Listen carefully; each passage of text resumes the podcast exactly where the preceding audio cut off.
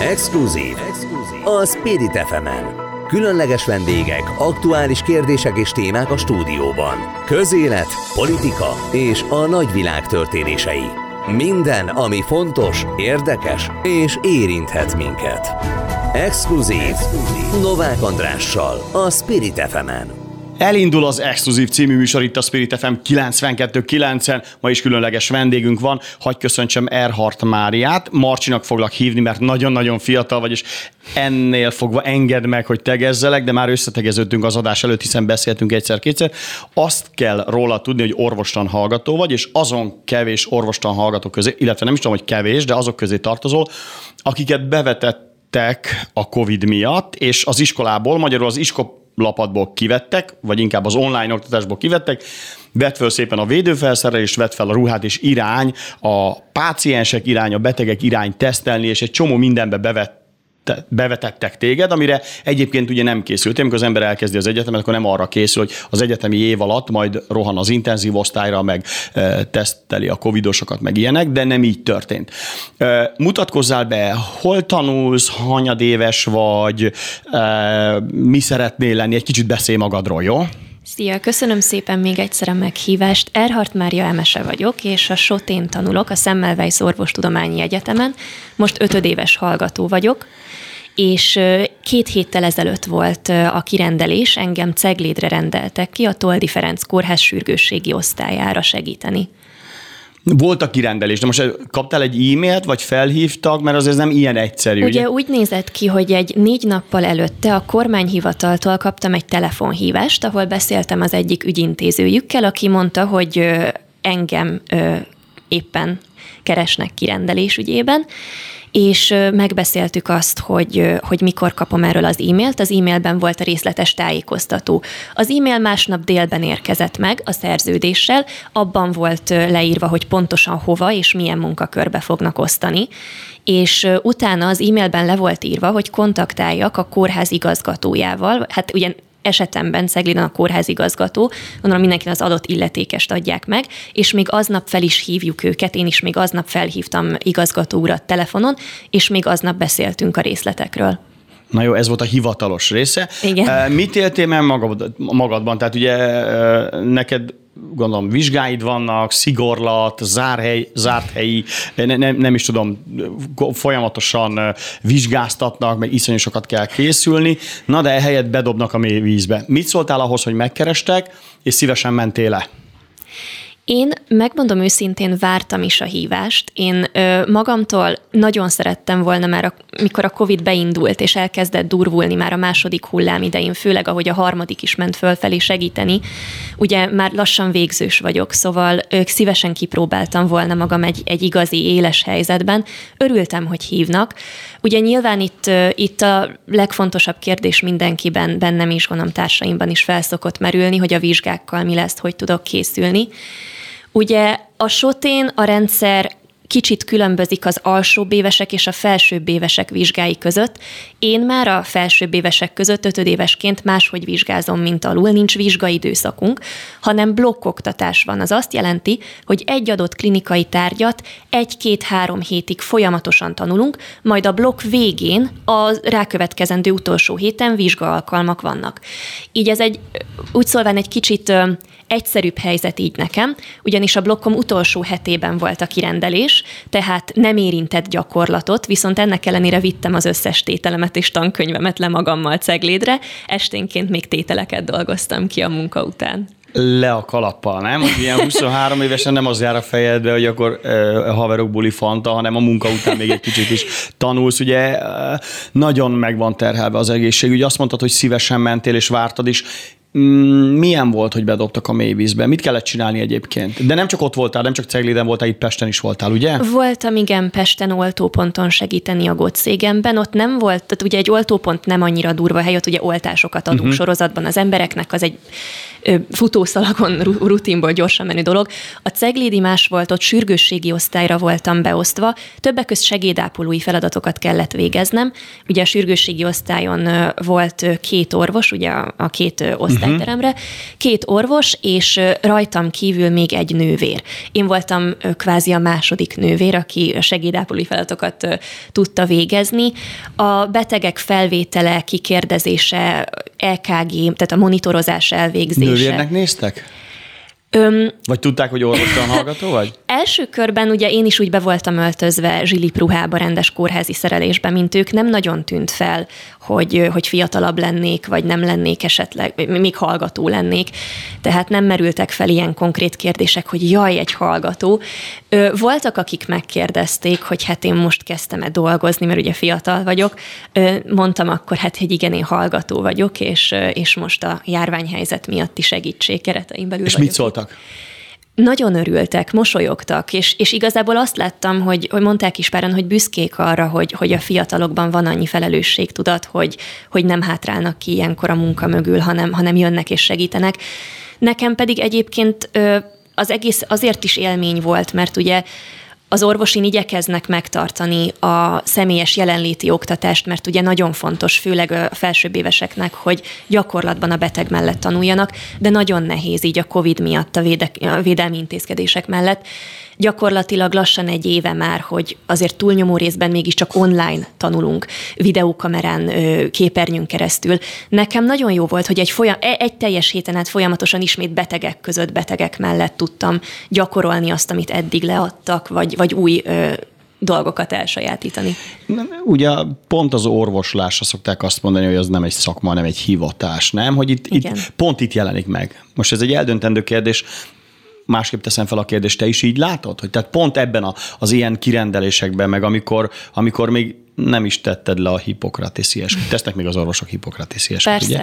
Akkor a, a, a, még le se teszed, meg még nem is diplomáztál, meg még nem is vagy doktor a szó olyan értelmében, papír értelmében, meg amúgy sem, de hogy közben már, már ilyenekkel kell, hogy foglalkozzál.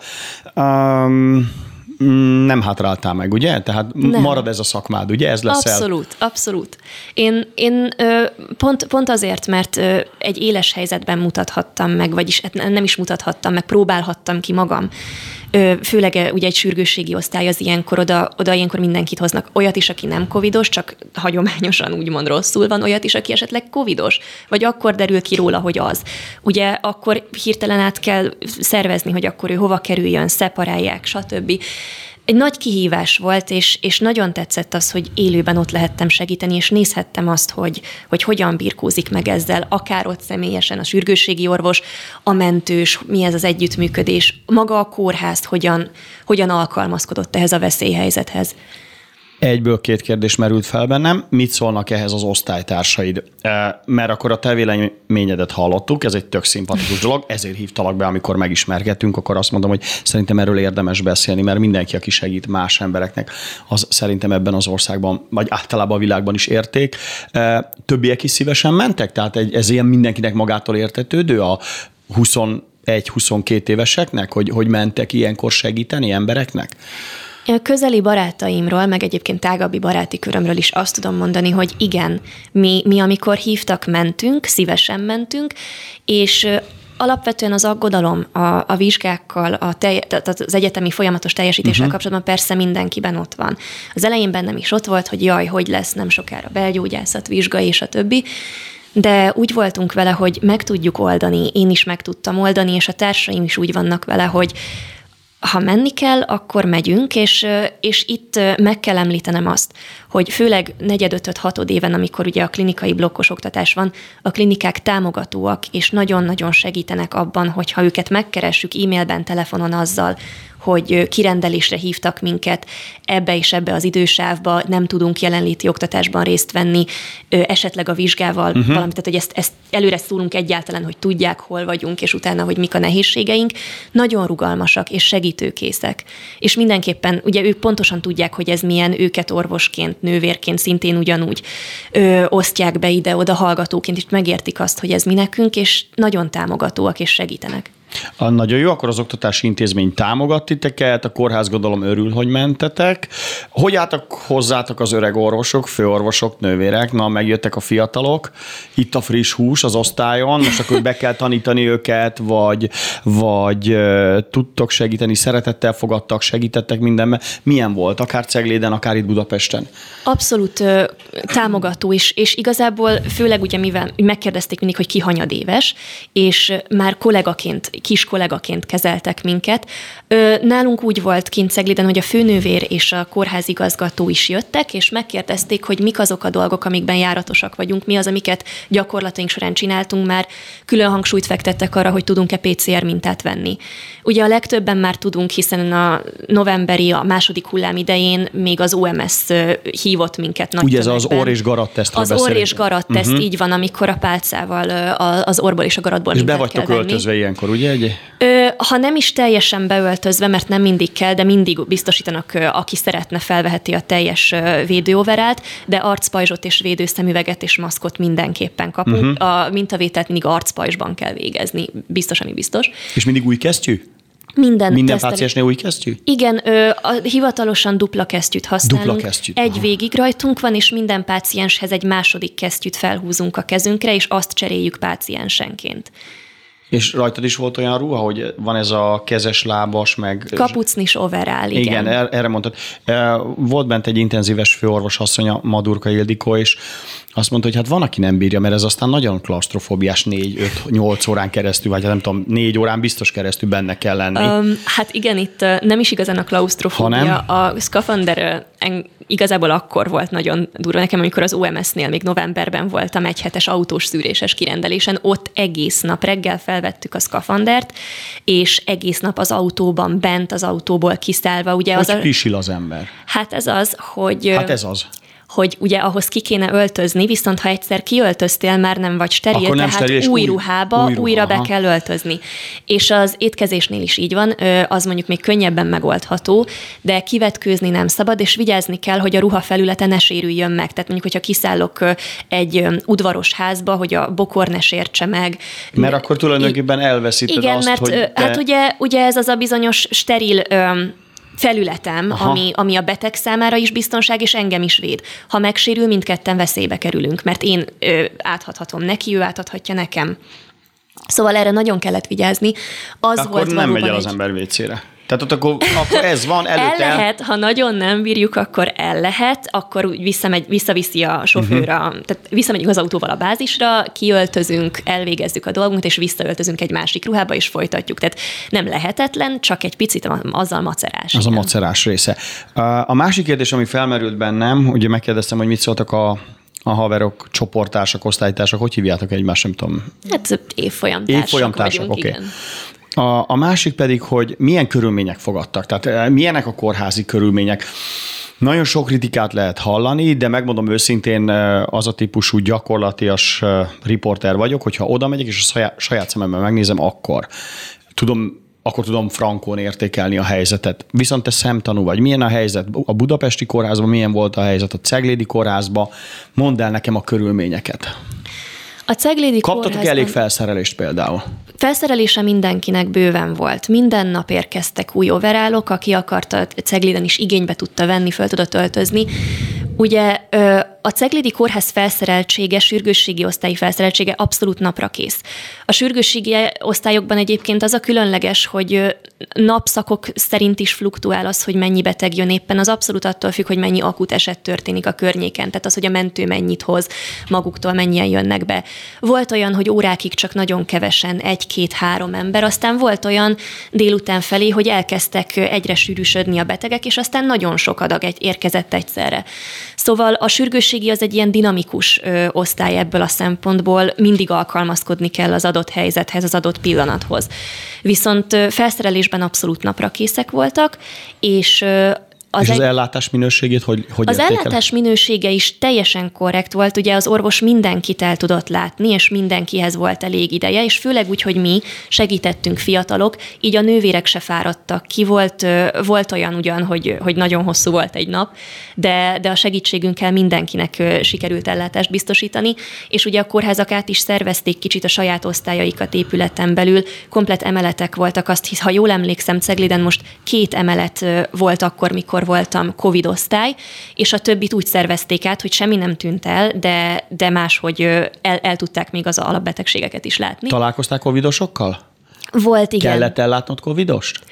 A, a monitorozás, a, a vénabiztosítás alapja, tehát az, az alapellátást azt persze biztosítottuk neki, ugye róluk mindig a, a sürgősségi osztály felvételi protokollja kiegészült a PCR-teszttel. Uh-huh. Mindenki, aki jön, az első dolog, mielőtt bármit teszünk vele, hogy veszünk egy PCR mintát, és egy gyors tesztet elvégzünk, hogy pozitíve vagy negatív. Akiről ott helyben bizonyosodik meg a gyors teszt alapján, hogy pozitív, azt is ugyanúgy el kell látnunk, tehát folytattam ugyanúgy a, a felvételét, az monitorozást, az ellátását, csak utána őt egyből szeparáljuk a többiektől egy külön váróban, és utána őt felirányítjuk a COVID osztályra.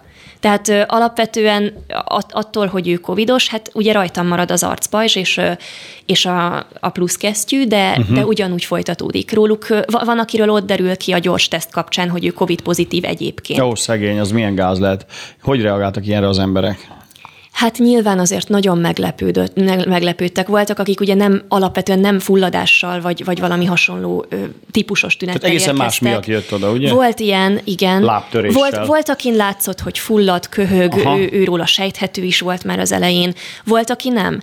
És ugye mindig a Covid gyors teszt ilyenkor most már alapvető, és a, hát volt, hogy ott derült ki, ugye ilyenkor tájékoztatni kell őket is, mondani, hogy hát pozitív lett, és ez is ez a következő teendő.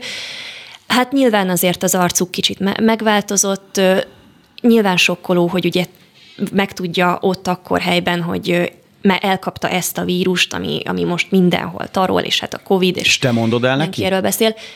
Hát igen, a, amint meglátom. Na jó, de erre az ember nincs felkészülve, tehát azért lássuk be, hogy ez egy halálos vírus. Igen. Tehát, hogy, gond, tehát, hogy azért most, most szembesülök azzal, hogy neked ott szembesülni kellett azzal, hogy ott embereknek kellett azt mondani, hogy hát akkor most, most akkor el kell szeparálni a többiektől, most egészen megváltozik az élete.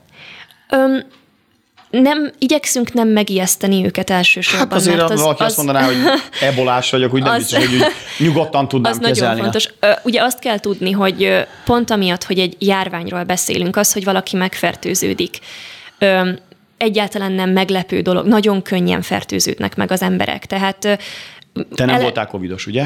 Nem, én nem estem át rajta. Milyen szerencsé, viszont be vagy oltva. Igen. Hiszen egészségügyi dolgozónak számít Igen. az, tehát akkor te már megkaptad Még régen. januárban uh-huh. volt egy, egy nagy adag Pfizer vakcina, amit a SOTE a hallgatói között, főleg úgy, hogy részt tudjunk venni továbbra is a segítségben, uh-huh. mint a többi egészségügyi dolgozó, közöttünk osztott el. Én, én is még januárban kaptam meg a vakcinát.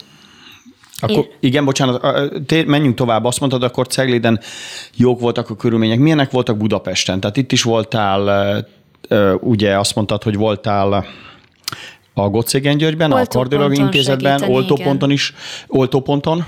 Az oltópont az ugye nyilván egy picit más, tehát nem akut betegeket látunk el, hanem folyamatosan hát akik jönnek, jönnek az oltásra. Akik jönnek, és Mit az olt, Mivel oltottatok ott éppen? Aznap Sputnik vakcinával oltottunk Volt mindenkit. kifogás az embereknek a Sputnik ellen? Nem.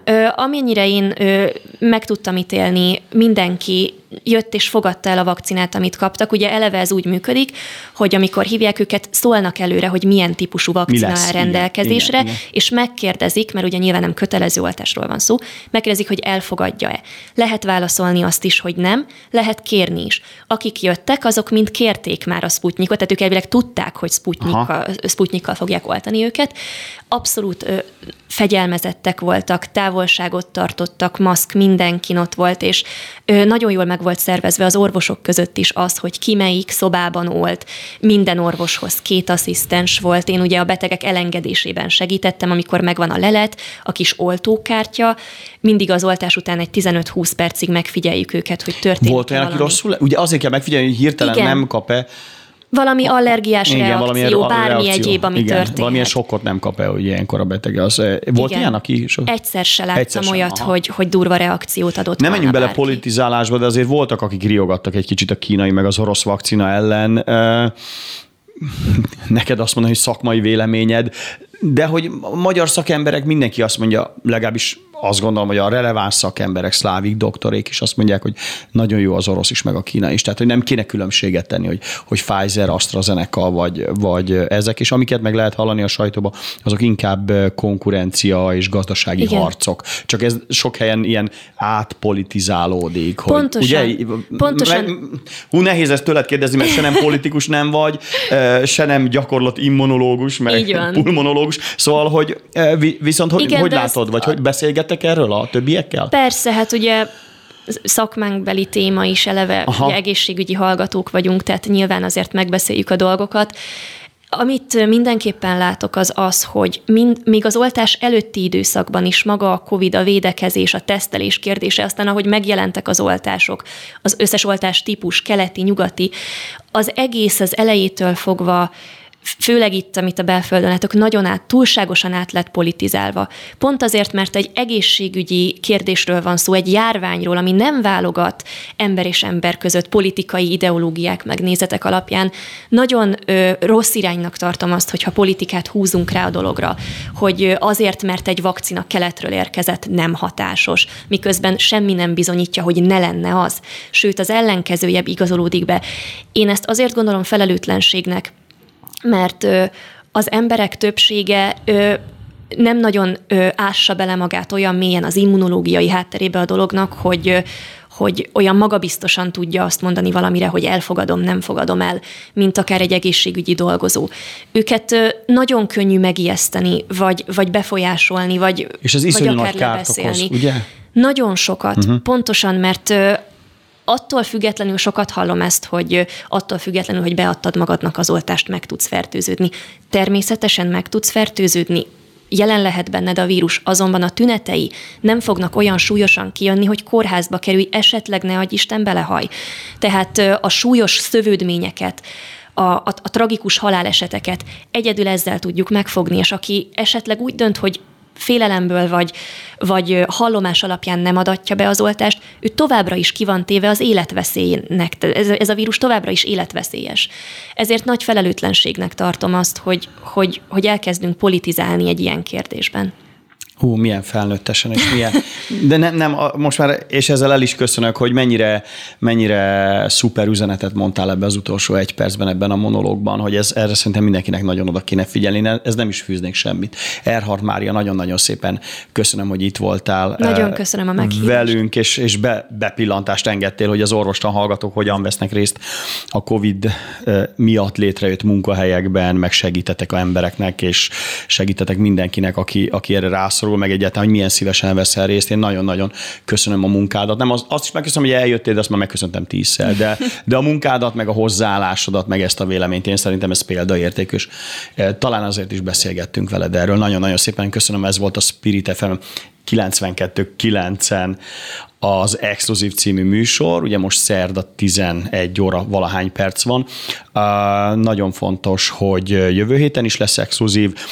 Szeretném, hogyha hallgatnák a Spirit FM 92.9-et, ez az üzenet a hallgatóknak, és még annyit elmondok, hogy vagyunk a spiritfm.hu és a Facebook oldalon is lehet. Gyorsan elmondom, hogy Palásti Petra volt a mai adás szerkesztője, Kátai Kristóf a technikusunk, és az ATV részéről ugye rögzítettük, hiszen adásba is kerül Sellárotto, és Olá Tomi segítettek ebben nekünk itt, hogy e, még képileg is meg legyen örökítve. Szóval Erhard Mária, gratulálok, és nagyon szépen köszönjük, hogy itt voltál. Ez volt az exkluzív.